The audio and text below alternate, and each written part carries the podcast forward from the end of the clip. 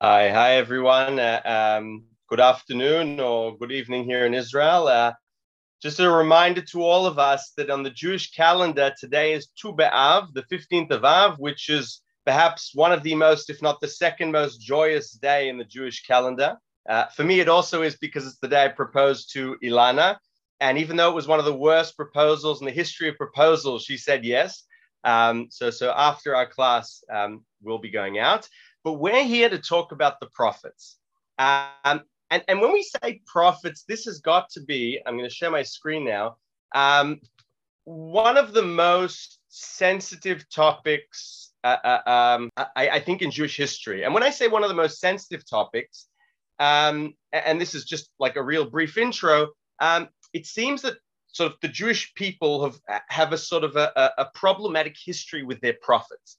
And when I say a problematic history, I mean um, the Jewish people, the Israelites, have never listened to their prophets uh, throughout the Bible. Uh, um, you know, the, the only ones in the Bible that listened to a prophet were, were the people of Nov, right, who listened to, to Jonah. Um, but, but, but what we want to do here is we want to really try and understand what does it mean to be a prophet? What is prophecy? And we're going to start biblical. We're going to start with just sort of really, because, you know, when you think about it, the word Navi, is an enigma in itself. What does Navi mean? We're going to go to the first instance where it starts. We're going to try and understand what Navi means. And then we're going to take a little journey uh, into the medieval era where we're going to look at Moses Maimonides, perhaps the greatest Jewish philosopher who ever lived. And we're going to view his take on, on, on what, what prophecy is, how it's acquired. We're then going to shift to our mystics, to two mystics that have two very different uh, uh, uh modes of, of prophecy and, and how it is acquired. One is going to be Rabbi Avraham Abulafia, a fascinating, fascinating character. Uh, we're talking early 13th century. We'll touch upon him. And he had this sort of, perhaps we could say, prophecy as a, as a, as a sort of the highest form of meditation. And then we're going to shift to Rabbi Yosef ben Shalom Ashkenazi, a mystic, a sort of contemporary of Abulafia. And we're going to look at prophecy as a sort of divine astrology these three models that we're going to see, Maimonides, Abulafia, and Ashkenazi, are all talking prophecy. However, they, they both at times are going to be miles apart, and we're going to be left with this sort of trying to sort of understand is there, is there such a thing? And in between, we're going to look at some, some one, one specific contemporary voice. Okay, so let's begin. Uh, this, by the way, is, uh, is Zechariah, who we see here. It's uh, uh um, it's on. It's in the Sistine Chapel. This is a, a beautiful fresco painted by Michelangelo, uh, um, and you know it's it's it's interesting because we see here Zechariah, one of the last prophets. He has you know these famous prophecies of of children who are going to be playing in in Jerusalem and old people sitting down watching the children playing with a ball. And it, it's this, there's this beautiful saying of Zechariah in the heart of the old city of Jerusalem today, where you can see old people and children playing with the ball. Uh, um, and, and, and we're going to try and understand how did what is Zechariah reading? What does he see? Who are these two angelic characters behind him? So this is a sort of visual we're going to keep in the back of our minds. So let's start with the first instance where the word Navi, prophet, and I'm just going to say Navi without saying yet what it means, where the first time it appears in the Bible, because I'm going to assume we have no idea what the word prophet means. Our view today of prophets is predominantly uh, uh, uh, determined by conceptions that have crept into our mind either through TV, through books. But, but let's go back to the beginning. Tabula rasa, we know nothing. So we're starting with, with the Bible. So we're, we're in Genesis. We're only 20 chapters into Genesis. We're still with Abraham. But and, so the background of this verse is Abraham has gone down to Egypt with his lovely wife Sarah, and Avimelech there is, is, is the king. And Abraham doesn't tell Avimelech that Sarah is his wife. Why? Because he's afraid that, you know, they might kill him, take her, who knows what. Okay, so in the meantime, Avimelech has taken Sarah for himself because Abraham says she's my sister. This is the background to the first time the word prophet appears. So there's drama. But now, return the man's wife. This is God speaking to Avimelech in, in, in, perhaps a dream.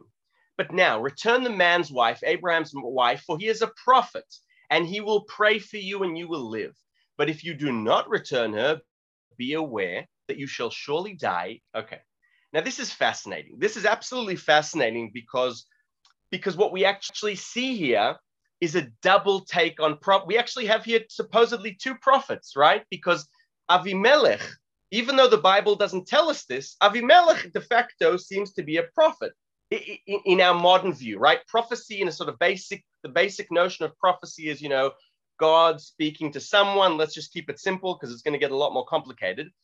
So we have here God in a prophetic revelation to Avimelech, telling him about another prophet, and that's the prophet, but he's appearing to Avimelech, prophet, and the Bible hasn't told us what it means. Navi, it's it, in Hebrew, Navi. First time the word appears. Now, um, the oh wait, we're missing here. T- right, sorry. Okay, this is what I wanted to bring next. Then we'll go back. Now, Rashi, uh, uh, uh, Rabbi Shlomo Bar Yitzchak, you know, living in in the tenth 10th century or 11th century, early 11th century, um, you know, one of the greatest commentators of the Bible, Rashi, in that he he explains the simple meaning of the Bible. Now, if you go to Rashi, in the first time this word appears, Navi, there is no explanation. And that's quite odd because this is a word that we have not come across yet, and Rashi sees no need to explain it. Now, what's fascinating, that Rashi's grandson, this guy, Rabbi Shmuel ben Meir, he is the grandson of Rashi. He sees what his grandfather hasn't commentated and says, oh, this, this seems like a pretty important word. And what does he say? For he is a prophet, this is the verse. And how does Rabbi Shmuel ben Meir, the Rashbam, explain this? Deriving from speech of the lips right? Navi, in Hebrew, speech of the lips, niv sfatayim, speech of the lips, literally.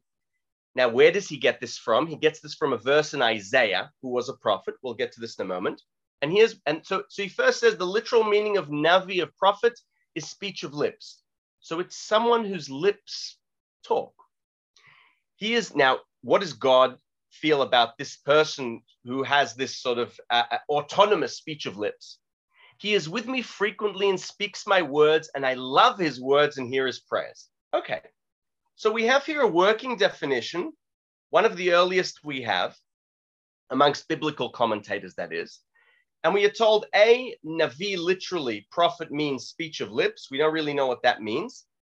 But we know that this character who has speech of lips is clearly loved by God, frequents God, and God hears his prayers. Okay, now we want to understand, before we really start our show, what is this speech of lips? So it's a verse in Isaiah which says, I create, this is Isaiah quoting, sort of being prophetic about God. And Isaiah says, I create this, I create the speech of lips. Now we still don't know what this means, I create the speech of lips. We just know that Rashi's grandson has decided to use this verse to explain to us what prophecy is. So for this, we're going to go to the 20 to the 20th century or 21st century. We're going to go to uh, um, the, the 20th century, the Lubavitcher Rebbe, right, Chabad, and on the, the sort of day commemorating the passing of his uh, uh of of the, the the Rebbe before him, Rabbi Shmuel Schneerson, he tells us the following. He explains to us what I create the speech of lips means. And what does he say? For the speech of lips are words that come about on their own. That is, from the lips themselves, meaning the words do not derive from uh, the uh, thought, sorry, there's a type of thought or intention, but from themselves. That something new has been created which did not exist beforehand, for instant, for instance, renewal through creation ex nihilo. Wow. Wow. I, I'm not sure we understand the magnitude of, of, of what the Lubavitcher Rebbe has just told us now. He says to us that I that speech of lips means, and this goes back to our working definition here of what Rashi's grandson is saying, is that someone who is a prophet, someone that has niv sfatayim, his lips, his or her lips utter words, and it's not coming from their thought or intention. These are like God created the world creation ex nihilo, something out of nothing. So too, the prophet, when he is being or she is being prophetic, words are coming out and we're not thinking about them. Okay. Okay. So, so this is this is a working definition. Now, many questions come to mind, and I want to bring in a little bit of tension before we start with our first character with Maimonides.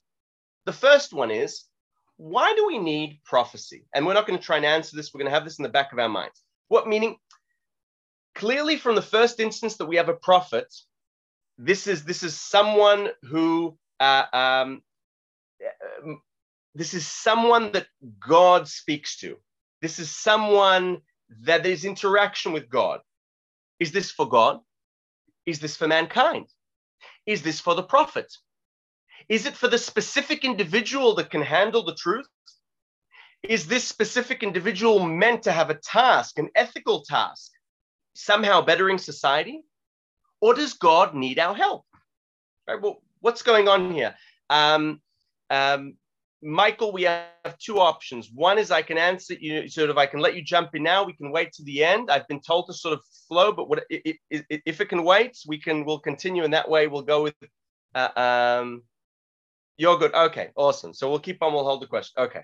Uh, just because I've gotten instructions, but if, if it's if someone has a question that they can't and it's sort of important for the for the flow of it, so just just jump in. Don't worry. Okay. So, so these are questions in the back of our mind. Actually, let's okay. say one thing. So actually goes with the flow right here. Yes. yes. So the words from the lips, as you describe them, are very similar to an artist or a musician's creating. So yeah, we're gonna, oh, Michael, not, I, I can't believe it. You're you're quoting Heschel that we're about to see right now. It's exactly. like it's out of body. You're like. Well, you're on stage performing. You're almost watching yourself perform music. It's not coming from you. It's coming through you. Amazing. Or a painter the same thing. It, it does. It's not from you. It's through you. Anyway. It, it, so the, beautiful, beautiful. Now, now, and and this then raises the question: Who needs this? Who needs this? Is this idea of prophecy of something that clearly is not from within us? Is this for ourselves? Is this us connecting to ourselves? Is this for God? Is this us connecting to God? And how do the others around us come into this picture? If I'm, say, if I go with Michael, a poet in a cave, and I have this divine inspiration and I write something, and I haven't done anything with that, with that beautiful poem, am I still a prophet? So these are some of the things we're, we're going to sort of try and touch about and leave time in the end to, to discuss. Okay. Abraham Joshua Heschel, Rabbi Abraham Joshua Heschel, he wrote his dissertation, his doctorate on the prophets. He's sitting in Berlin before he he moves to right we all know of heschel right? Heschel the famous photo he's walking with a sefer torah with martin luther king. He's the embodiment of, of many things in jewish history. Some might even say prophecy but we'll put that aside.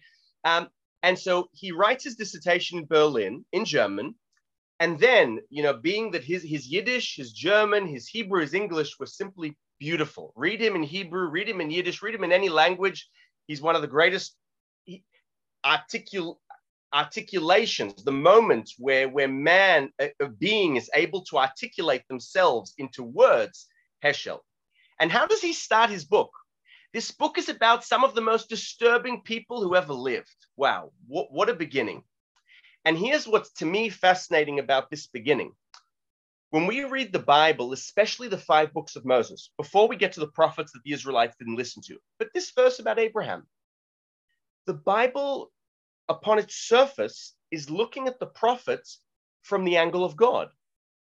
We don't, we, we, we rarely think about what's going on in the prophet, what led to the prophets gaining this, and, and what broch, as we say in Yiddish, what, what, what pickly situations, sticky situations are they about to get themselves into for, for being part of this experience. And now I'm just going to throw a few things that I want us to be in the back of our mind. This is again, this is Heschel and then we're going to keep on. This is again, part of this is relating to this dynamic of person versus God. The prophet is a person, not a microphone. The prophet was a person who said no to his society, condemning its habits and assumptions. He was often compelled to proclaim the very opposite of what his heart expected. The prophet is not only a prophet, he's also, also a poet, right, Michael? He's a poet, a preacher, a patriot, a statesman, a social critic, a moralist. Why do I bring these beautiful words of Heschel at the very outset?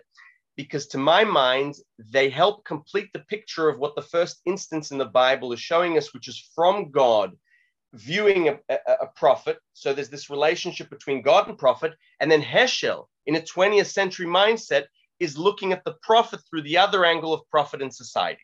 And this is very important to look at this triangle. Okay. The rest is history. Now we're going to look at three models. We're, we're going to try and sort of keep it, you know, sort of, these are, you know, these are, you know, complicated matters. We're going to try and keep it simple. So first is Moses Maimonides. So Maimonides, he, he this statue here, he's born in Cordova. He gets his first degree in Fez in Morocco. He then heads to, to Egypt, where among other things, he is the, the, the private, you know, MD, the doctor of the, the Sultan of, of Egypt. He writes an incredible amount to do with Jewish law. He writes the Guide of the Perplexed, which, which ultimately is a bridge between philosophical thinking in Athens and, and, and the biblical mindset in Jerusalem, right there is a need for this bridge because we need to reconcile between Aristotle and, and, and between certain anthropomorphic, uh, you know, sort of human-like figures attributed to God in the Bible that don't really make sense. Um, and the guide of the perplexed, one of the things that is dealt with, you know, to great extent is prophecy. What is prophecy? Who can become a prophet. And this is part of, and, and why do I mention that the sort of part of the Maimonidean project is building a bridge between Athens and Jerusalem? Because through this prism, we must look at his definitions of prophet. Okay, so let's start. And, and this, of course, is prophecy as, as human perfection. Because remember that for Aristotle and Plato, to a certain extent, part of the, the, the, sort of you know philosophical teaching and the whole goal of it ethically speaking, is how do we refine and perfect ourselves? So in the guide, the second part of the Guide of the Perplexed, Moses Maimonides, uh, um, you know, early 11th century, 10th, prophecy is a certain perfection in the nature of man. So it's an ideal. Okay, it's an ideal. Now let's see. So so who who can achieve this? Now I, am bringing a quote here from his halachic, from his you know his sort of his writings on Jewish law, even though you'll find similar things in the Guide of the Perplexed. So the spirit of prophecy only rests upon the wise man who is distinguished by great wisdom, um, a strong moral character whose passions never overcome him in anything whatsoever, but who by his rationale, rational faculty has his passions under control and possesses a broad and sedate mind. So we're basically talking about a perfect human being, right? So someone who any of us rarely meet. We're talking about someone that has the IQ of Einstein, that is the perfect Ubermensch.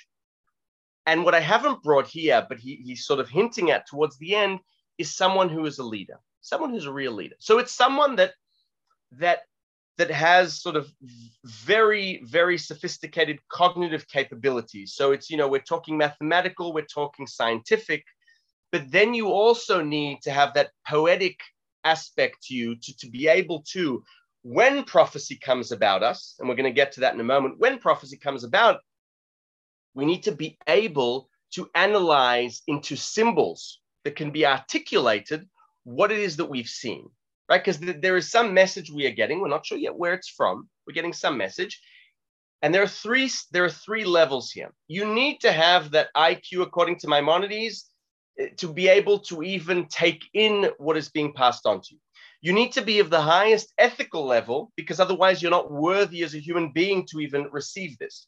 You then need to be a very creative person with lots of EQ in order to be able to translate whatever this divine prophecy is. And most importantly, you need to be a leader because if it stays within you, what have we done here? Okay, now, what is what is this prophecy? According to Maimonides, and I didn't bring this text because, like I said, we're dealing with sort of, you know, there's a lot of material to cover here, and I just want to give us a flavor. According to Maimonides, essentially, it is we are we are reaching the innermost part of our sechel, of our mind. There is some godly aspect within the innermost part of our mind that not everyone can reach. It's a bit elitist. Not everyone can reach it because you have all this criteria. But if you have these criteria and you work hard at it and you've learned all the science and you've learned, right, there's this whole, there was a curriculum, a set curriculum in Greece, which then moves on with Maimonides, and you need to learn your biology and chemistry and so on and so forth. After you've learned all the physics, you then learn metaphysics, meaning you've put everything that we know out there into your mind. You've worked at being the best person you can be you're articulate, you're a leader, meaning it's not going to be a waste of time for from wherever this divine prophecy is, is, is coming into you, and then something happens. What happens? So, what happens is, and we're going to get back to what this God is. Prophecy occurs only in a vision or in a dream. When a prophet prophesies, he sometimes sees a parable, sometimes he sees God, may be exalted, in a vision of prophecy speaking to him. We need to make a very important distinction when we talk about prophecy according to Maimonides. We can talk about God speaking to us in a dream, but we absolutely cannot talk about God speaking to us. There's a huge difference. It's it's it's happening in our mind. Okay, for, for my and, and Maimonides was was attacked for this. He was he was brutally attacked for this. Why? Because as part of the Maimonidean practice, he's looking at certain verses in the Bible, like when Abraham sees angels approaching his tent, and Maimonides says it, it, it was an epiphany. It was it was a prophecy that ha- occurred within a dream because you cannot possibly see an angel. He was attacked for this because if the Bible says he saw prophets, then you know if if Jacob is struggling with an angel, no, according to Maimonides, Jacob did not struggle with an actual angel. That didn't happen. What happened was there's no doubt it happened, but that whole episode episode happened in here. So it's a revolutionary way of, of even looking at certain episodes in the Bible because it's saying they happened but they happened in here. Now, what does this mean? It means that the prophet, the prophecy is perfection, according to Maimonides, is getting into the deepest place we can get into here. There are secrets in here that not everyone is going to be able to get to, and only those who work very hard will be able to get something. And then what is the end game? And there is no doubt about this. Maimonides writes about this. It is in order to bring the unlock to the fullest what you can understand about this world and pass it on to others. The prophet becomes a teacher. If you've reached this, this perfect moment, you've gained this knowledge, then you need to do with it something. You need to be writing books. Now, Maimonides, and, and, and this is something that has to be said for the next two characters we're going to deal with, even though he's a philosopher and a lot of his writing at times seems like he's being very descriptive and giving us a lot of information, Maimonides has certain codes he has a certain as, as, as, esoteric style of writing that built in ensures that anyone can read him, but not everyone is going to understand him. At times, this will be manifest by, by different contradictions. At times, it'll be by a mode in Hebrew called Rashei Prakim. Rashei Prakim means sort of notes. He'll drop a note here in chapter one, he'll drop a note here in chapter 20, and you're meant to connect the dots. You're meant to put these things together he wants you to work hard and he can't say everything because, again, according to his own definition, only the worthy, only the person that can reach these to the fullest will, will be able to do something with this. Okay. So, thus far, what we have is we have a prophet who this is going with our Aristotelian philosophy. The goal here is to perfect ourselves, but not for ourselves, but in order to teach society. Another important caveat, as we noted, is that you're not really talking to God, but it's it's something within us. Now, here's here's something super important, and now I'm going to drop a bomb because it's it's a bomb that must be dropped because it's going to now basically contradict everything I've just said. Okay, and then we're going to move on. All that all that we've just said is true for all the prophets except one, except Moses. Maimonides tells us, and what are you going to do with this? That Moses was the only prophet that God could speak to almost face to face. Everything I've just told you now with Moses was different. Now this is this is incredible, right? This, this is how you build a bridge between Athens and Jerusalem. It has to have a bridge with a lot of little places where people can fall down in the middle if you're not careful, right? Because what he's saying here is I have a working definition, and this is the way it usually goes, but not with Moses you know, so, so this is just like a bomb that we need to sort of drop. But but I but I still think it doesn't. What it doesn't change, which is very important, is that Maimonides firstly is creating a hierarchical, uh, uh, um, elitist mode. It is about human perfection. He's using ultimately inspired by Moses as the model of the ultimate leader that does somehow tap into what we can get within ourselves. And in the case of Moses, through God in order to pass on. Okay. Okay. Okay. This, this is Maimonides. Now, it's important also because Maimonides is the role model for the two next characters we're going to deal with, even though they are Kabbalists, they are mystics, they are supposedly worlds apart. Okay. So our first one, and this is already moving into prophecy as meditation. Okay. Um, Avraham Abulafia. Uh, Abraham Abulafia may be the, the, the cool looking guy we see here in this manuscript. This is a manuscript from the uh, uh, mid 13th century, I think 1240. Uh, who is Abraham Abulafia? Abraham Abulafia, uh, he's born in Saragossa in Spain. Um, he gets a basic education. He's not a rabbi. He doesn't learn heavy Gemara Talmud, but he learns the basic curriculum. And and and then he he gets into the guide of the perplexed he's reading moses maimonides and you know he's he's fascinated by the guide in fact he's so fascinated by the guide of the perplexed that he writes not one not two but three commentaries three different commentaries on maimonides guide of the perplexed he then because he's in spain and in this time he gets into kabbalah he gets into mysticism as well in a nutshell um, what he's interested in in kabbalah is using the names of god He's interested in how, in Barcelona at this time, mid 13th century in Barcelona, the book that Kabbalists are interested in is Sefer Yetzirah. And what is Sefer Yetzirah about? It is an early, supposedly early Second Temple book. There's debate about when it was written, um, but essentially it's a very short 1800 give or take word document about how God created the world through words. And then the assumption is that if we can understand how God created the world through the Hebrew alphabet, the mystic, the Kabbalist, can use this to create as well. Okay, but but but this isn't where Abu Abulafia is going. Abu Abulafia sees Maimonides, he reads Maimonides and understands perfectionist prophecy. He's also there, perfectionist prophecy. Yet he adds a mystical layer into the Maimonidean model. He buys everything Maimonides says, but what Abu Abulafia is interested in is writing guides. He writes manuscript leaf upon manuscript leaf of how to achieve prophecy, and he gets kicked out of Spain for this. He gets kicked out by, by Rabbi Shlomo ibn uh, Adret, kicked out by the leading rabbi because he's saying, you know, you, are just you're, you're, going bonkers. You're just to sort of understand the sort of character that Abulafia was at some point he he practices his own medicine you know how to use letters and we're going to see this in a moment and it leads him to a vision that he has to go and speak to the pope he has to go and speak to the pope and he sends message to the pope um got the name the pope at the time he, he writes he sends message to the pope i want to see you the pope basically sends back a message saying if you come i'm going to kill you abulafia heads to rome he is arrested he is arrested. You know, he enters Rome, he's arrested.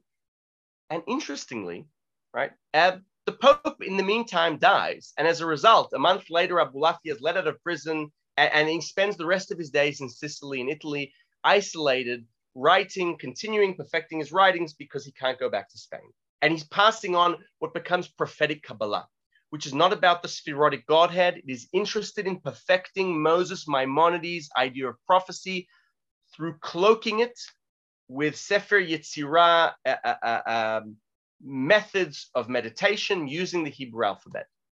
And this is what it looks like. Okay. If you open a, an Abulafia manuscript, um, you're not going to understand much. I mean, no. So it's very frustrating opening an Abulafia manuscript because it starts with very clear descriptions.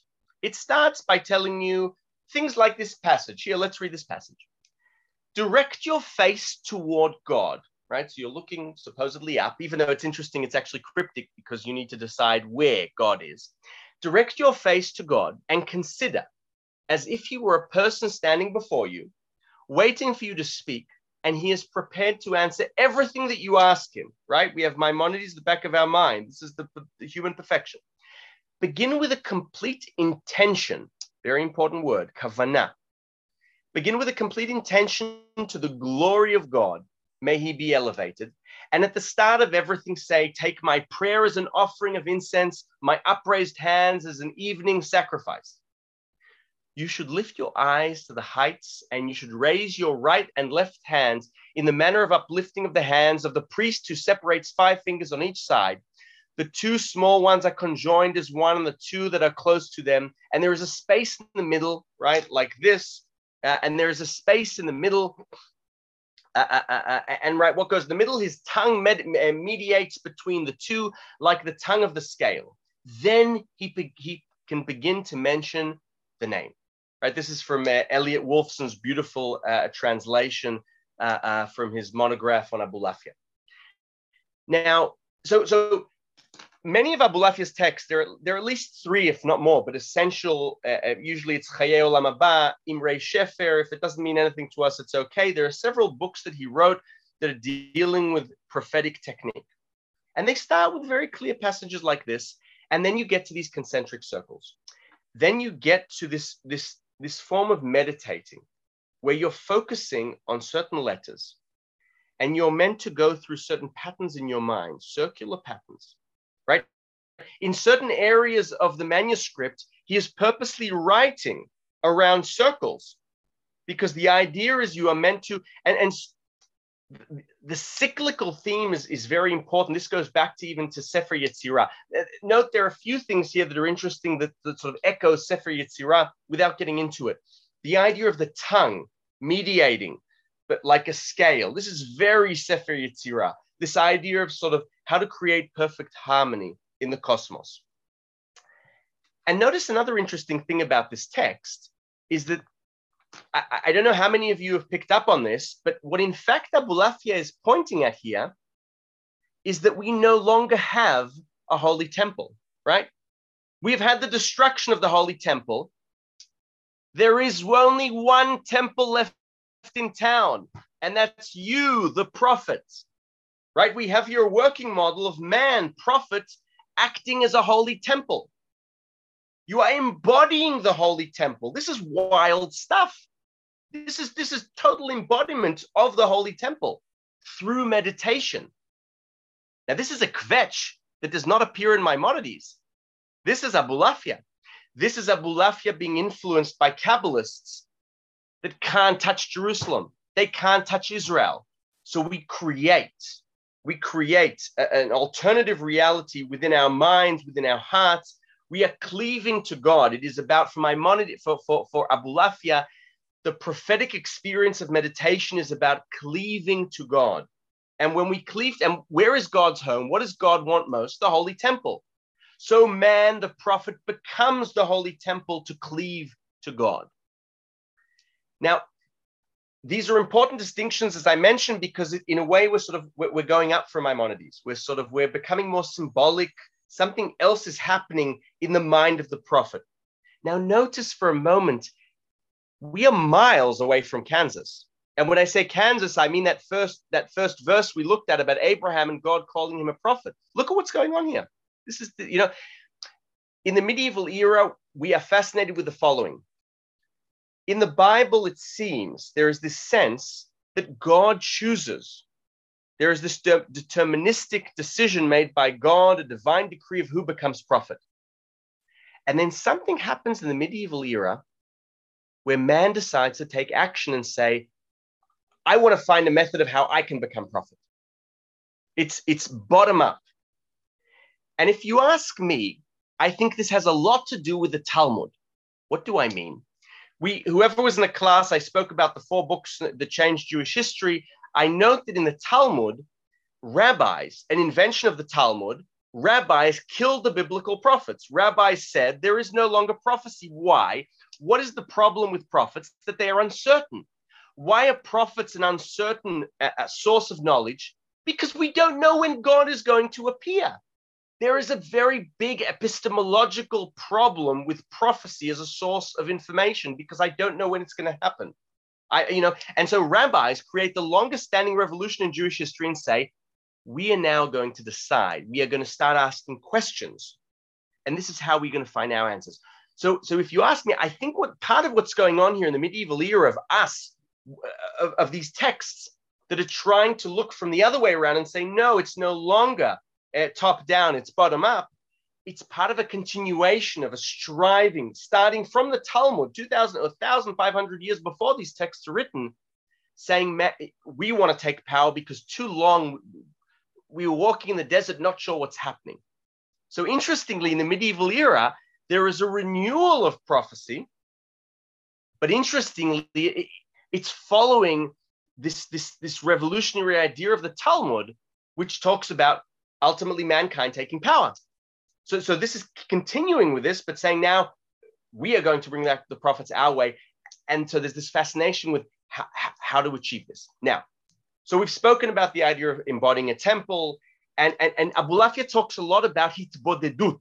Abulafia talks a lot about this idea of, of you need to go far away to a place where there are no people, where there's complete quiet. You need quiet. You know, today in, in Israel, you can still see this. You can, if you go to, to we have tiny forests. They're not quite like, you know, Robin Hood forest uh, uh, land, you know, in the UK, but we have a little bit of tuft of forest between Jerusalem and Tel Aviv. And there, if you go in certain evenings, you can hear Breslov Hasidim who are doing hitbodedut. There are some caves outside of Jerusalem where, if you're lucky on a Thursday night, you might even hear one of them screaming out, Abba, Abba, in the peak of a meditative uh, uh, uh practice. You need to be alone. Maimonides, by the way, talks about the need of music, the need of being joyous. You need to be in a certain state of mind. Abulafi is taking this to the next level. And there's this focus on letters. There is this focus on sound. Once we've gotten our mind into the certain rhythm by focusing on the name of God, we need to follow a certain practice. What is this practice? We need to go through the four letters of God's name, right? The tetragrammaton, so Yud, K, Vav, K, and every letter, every time with a different sound. There are five different vowels. You know, we have, uh, depending if you're from Ashkenaz or if you're from Sfarad, you either have five or six, and you need to go with certain sounds in your mind. So you're humming, you're by yourself, you're alone, you're humming. And the idea, much like, by the way, anyone who meditates today, the name of the game of, in meditation is focus on one thing, isolate everything else. If you can get to a place where you're thinking about nothing, and the way to get to nothing is by focusing on one thing. When I focus on one thing, I'm able to take everything out and then get to a different place. So Maimonides is using the name of God. He's using the Hebrew alphabet because he understands that if God used these letters to create the world, these are my way to connect to God. These are my way to become a prophet. One more thing in brackets before we move to our last bit uh, is that there is a huge debate amongst philosophers and Kabbalists the names of things in the world, right? This, this is a coffee cup. Uh, this is a glass of water. Who named these? Are the names of all objects in existence? Were they accepted by man? Did Adam, the first person, the first people, give names because they just made sense? Or are they from, do they originate in the divine? Now, the, the difference of where you stand is huge because if you believe that cafe, the word coffee, cafe, kuf, pei, hey, is, is originates somewhere above where it was created, it has huge ramifications in terms of meditating, in terms of what you can do with this, as we're about to see in one moment in our final destination. So it's not for nothing that Abu Abulafia is focusing on the Hebrew alphabet because he believes, unlike philosophers, that every single letter and name in existence is divinely given. And as such, I'm going to focus on the very letters, the tetragrammaton, that created all of these in order to understand the deeper meaning of every single thing in the natural and supernatural world. Okay, and, and now we bring down the curtain on Abulafia and we are ready to head to our third destination, um, a contemporary of Abulafia, as I mentioned, Yosef ben Shalom Ashkenazi. Yosef ben Shalom Ashkenazi is like Abulafia, heavily influenced by Maimonides. So there's this idea that prophecy is important, prophecy exists, we are going top, uh, bottom up, and we're interested in, in, in, in achieving this. If Maimonides talks about prophecy as perfection, if Abulafia talks about prophecy as meditation, then with Ashkenazi, we can talk about prophecy as divine astrology.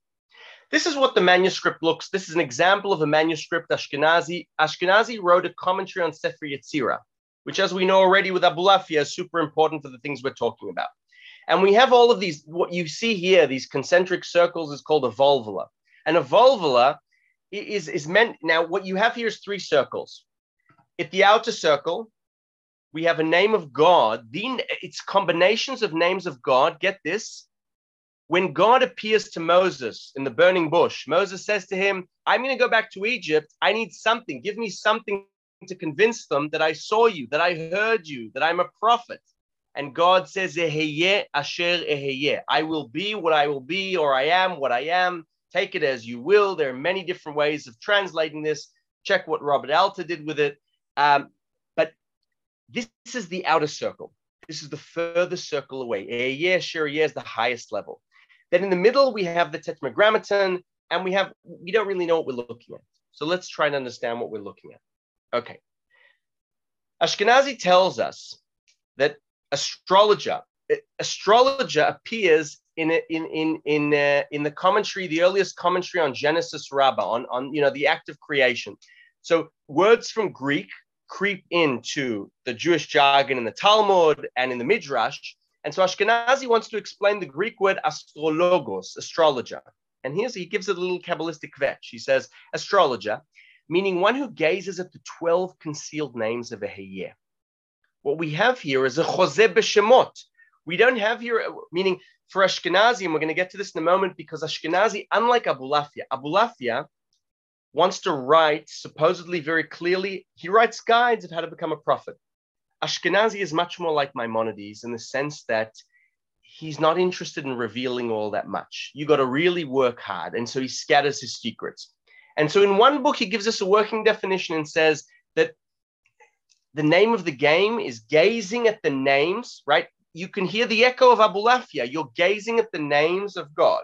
We still don't know why or for what purpose. Okay. If we now look closer at these concentric circles, we've just received a working definition that the Jewish astrologer, the Kabbalistic astrologer, the prophetic astrologer, is one that is not gazing at the stars, but is one that is gazing at the sefirot, at the Godhead that determine the flow of the stars. Here's the model. For Ashkenazi, where we have a problem. What's our problem? Our problem is, is, is astrological determination. It can't possibly be that if you're born at a certain time, that that's it, that's your luck.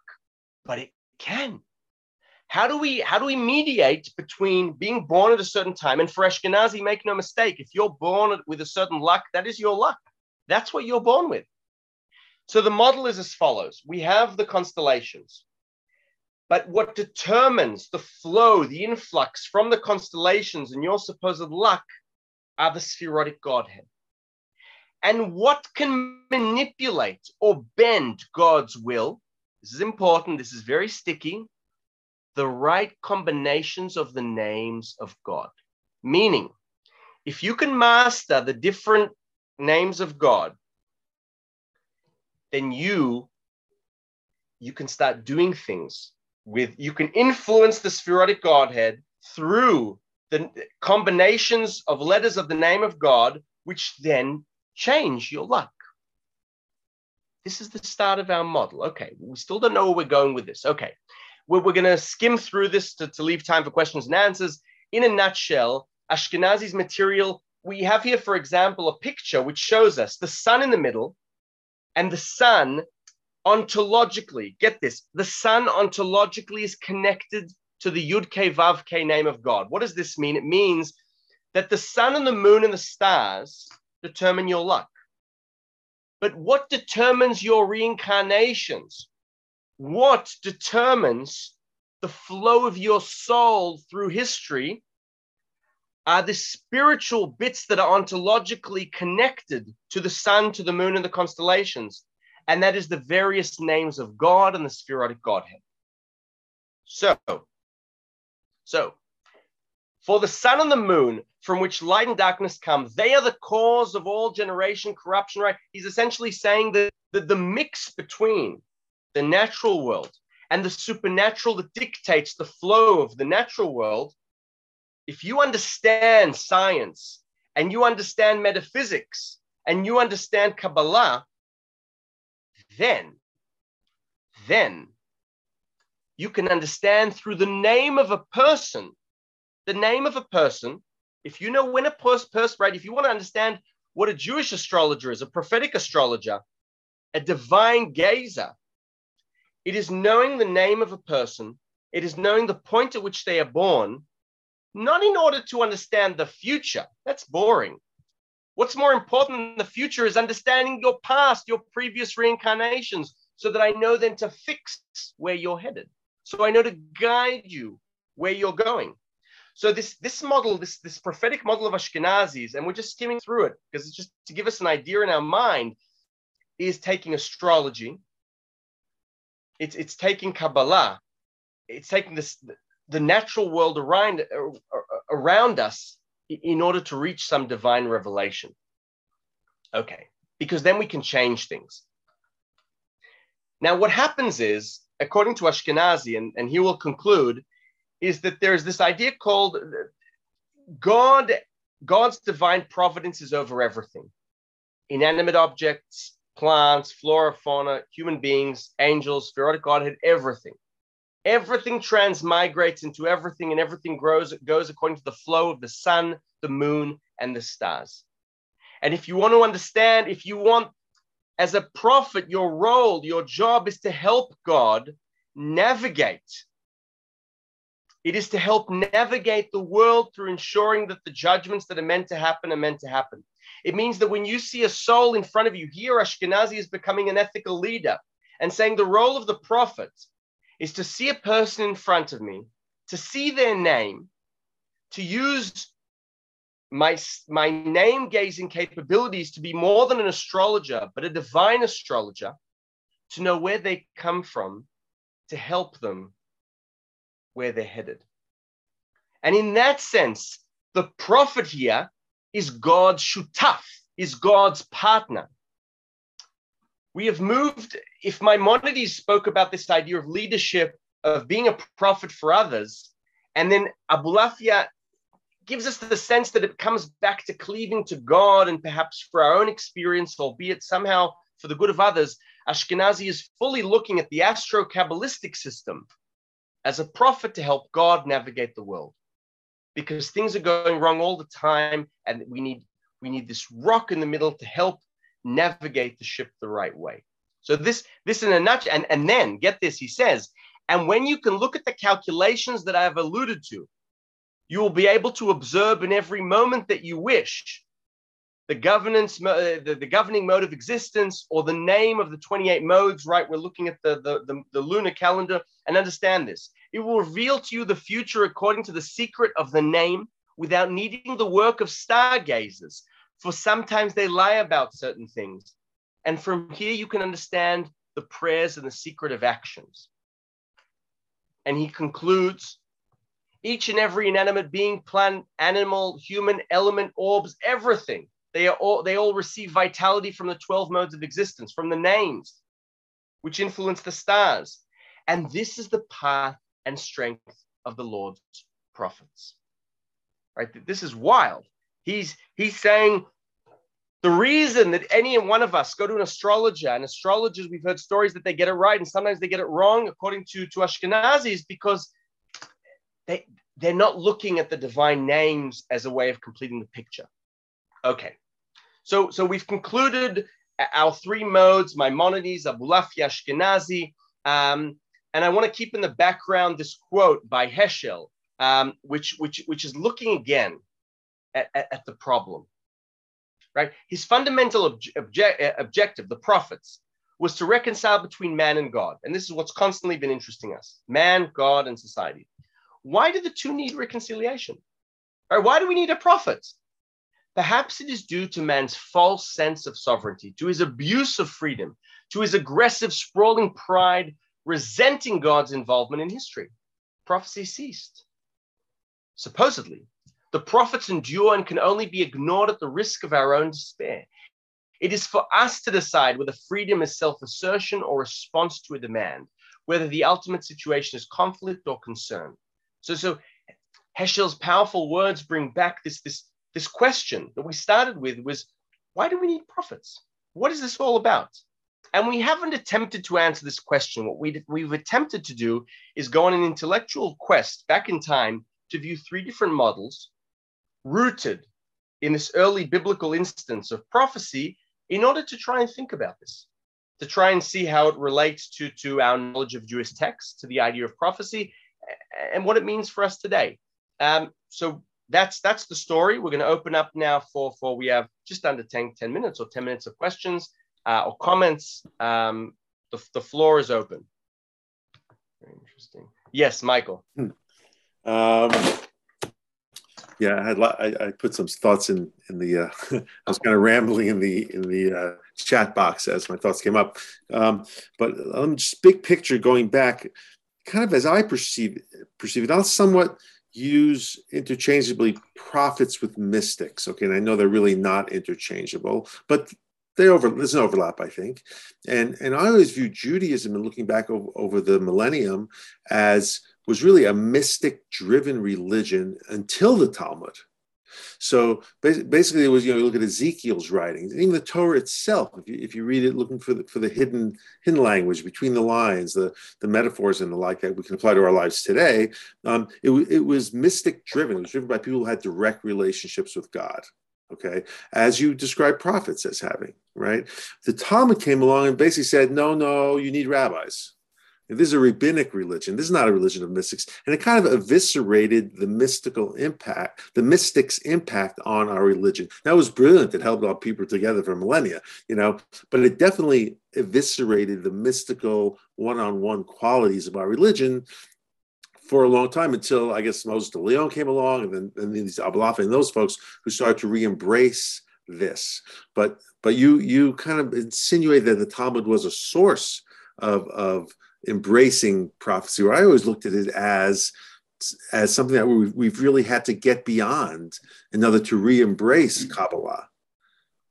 So so no, so so firstly, no, okay, so in a way, yes. No, no, in a way, yes. I think your comment is spot on. Um, essentially, right, face value, Talmud says no longer there are prophets, we've killed them, we're going somewhere else. But the medieval idea of the reawakening, of wanting to find the prophet bottom up, in a way, is, is inspired by the Talmudists, if we call them that, saying we want to we want to reclaim power for ourselves, and yet the picture is more complicated. And why is it more complicated? Uh, for two reasons. First, as you mentioned here, say Rabbi Akiva, we have, right, one of the, many times we have uh, um, disagreements supposedly about Jewish law. How do we write, a, how do we light a Chanukiah?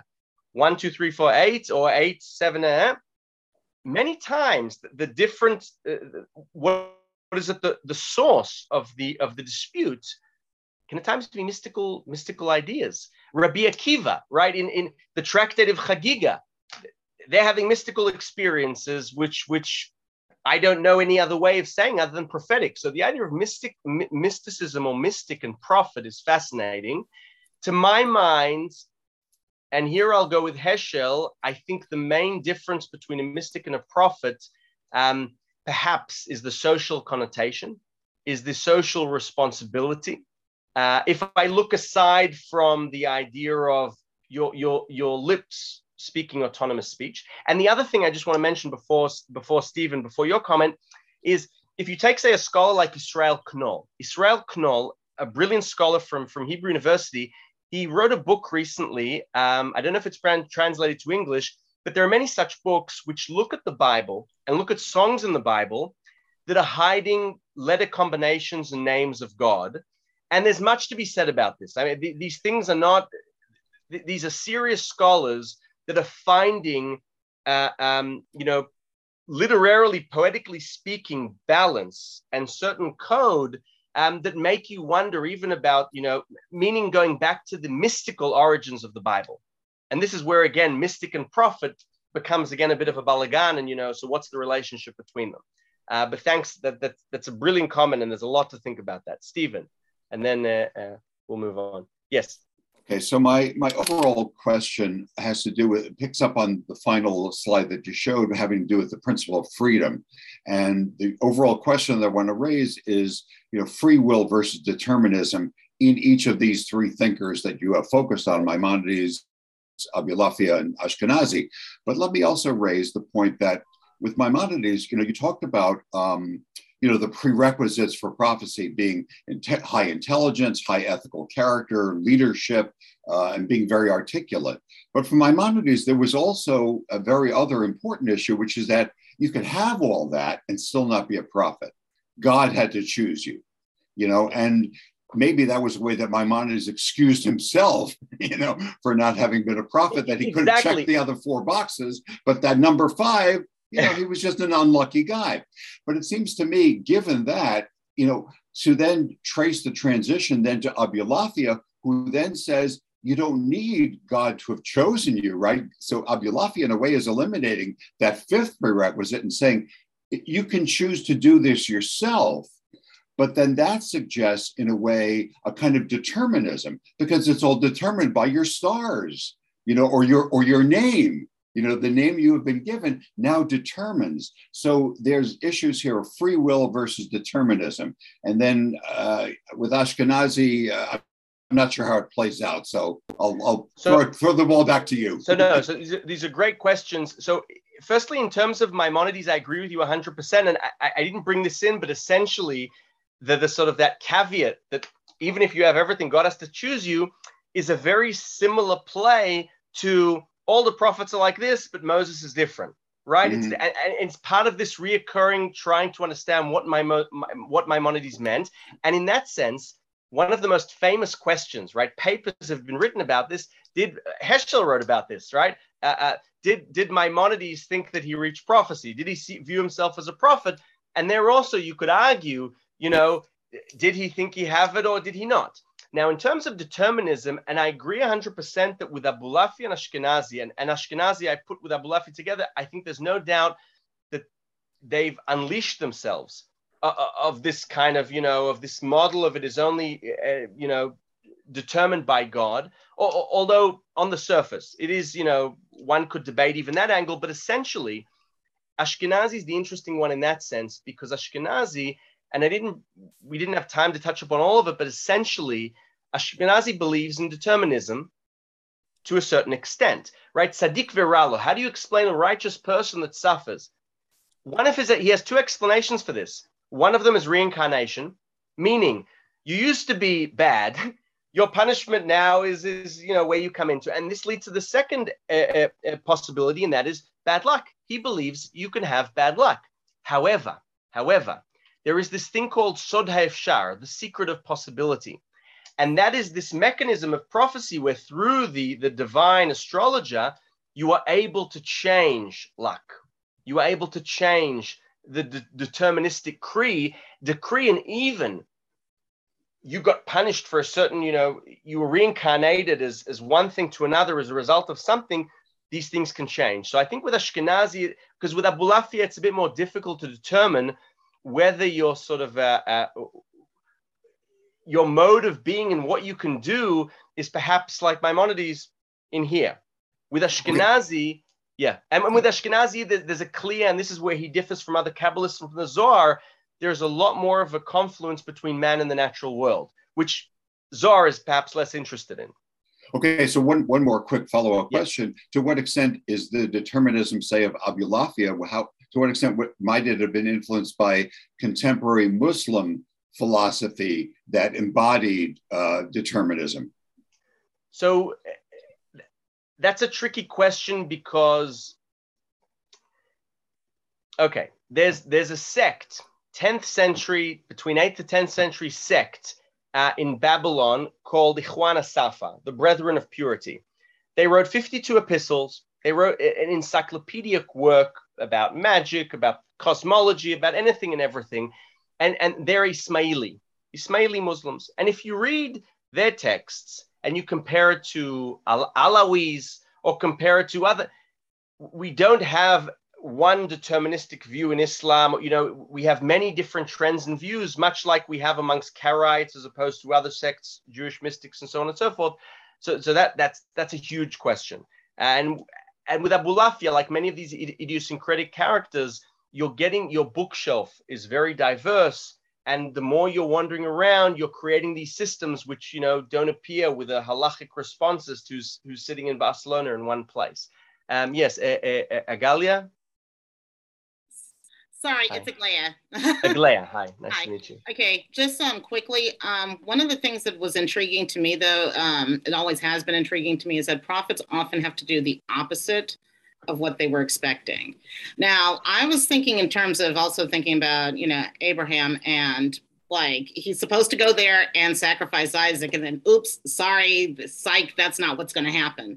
And so, one of the things that I wonder about prophets is um, people tend not to be open to being wrong about basically everything. So is you know the, the openness to say, hey, psych, I didn't get it right. The openness also to say, I thought I knew what God was sending me to do, but it turns out I had completely the wrong idea. Is that an essential characteristic also? So as, as an interesting practice or a fascinating, because I think it's a fascinating uh, question, one of the things we can do is we can go back into the Bible and view the different episodes of you know, starting with Abraham, continuing to Moses, going on to the later prophets, and viewing what's going on. Essentially, the feeling is many times that if we've gotten some prophetic revelation, then we're going to stick to it no matter what, mm-hmm. you know, even if everyone's thinking otherwise. Um, and, you know, I think that just as interesting as your question is perhaps we, we often hear of prophets who go back to God and say they're not listening but very few, if any, of the prophets that said to God, "I think you got it wrong." exactly. You know? so, so, it's this this question. It's sort of I, so I think it's fascinating to to to go back and try and and that's I think what Heschel was trying to do. It's also what right. Martin Buber was trying to do, and what Hermann Cohen to a certain st- extent was trying to do is to sort of go back to these prophets and really try and understand. You know, put them on a Freudian couch and understand. You know what's going on in their mind. You know really trying to understand from a sort of 360 degree as opposed to many times. So I, I think, you know, you're spot on and it really is worth trying to look more into those angles because it's, it's a fascinating question. Um, we have time maybe for one or two more questions. Um, um, I think we're we're we're running out. Yes, we're, oh, we're, yeah, right. Unfortunately, yes. run out of time. Yes. Eddie's Thank you so much, friends. Thank you so much, friends, for joining this great event. Thanks, Johnny, for, for you can email anything you class. want feel free to email any follow-up questions. Uh, um, it's been lovely. Thank you very, very much. Take care, everybody. Bye. Thank you.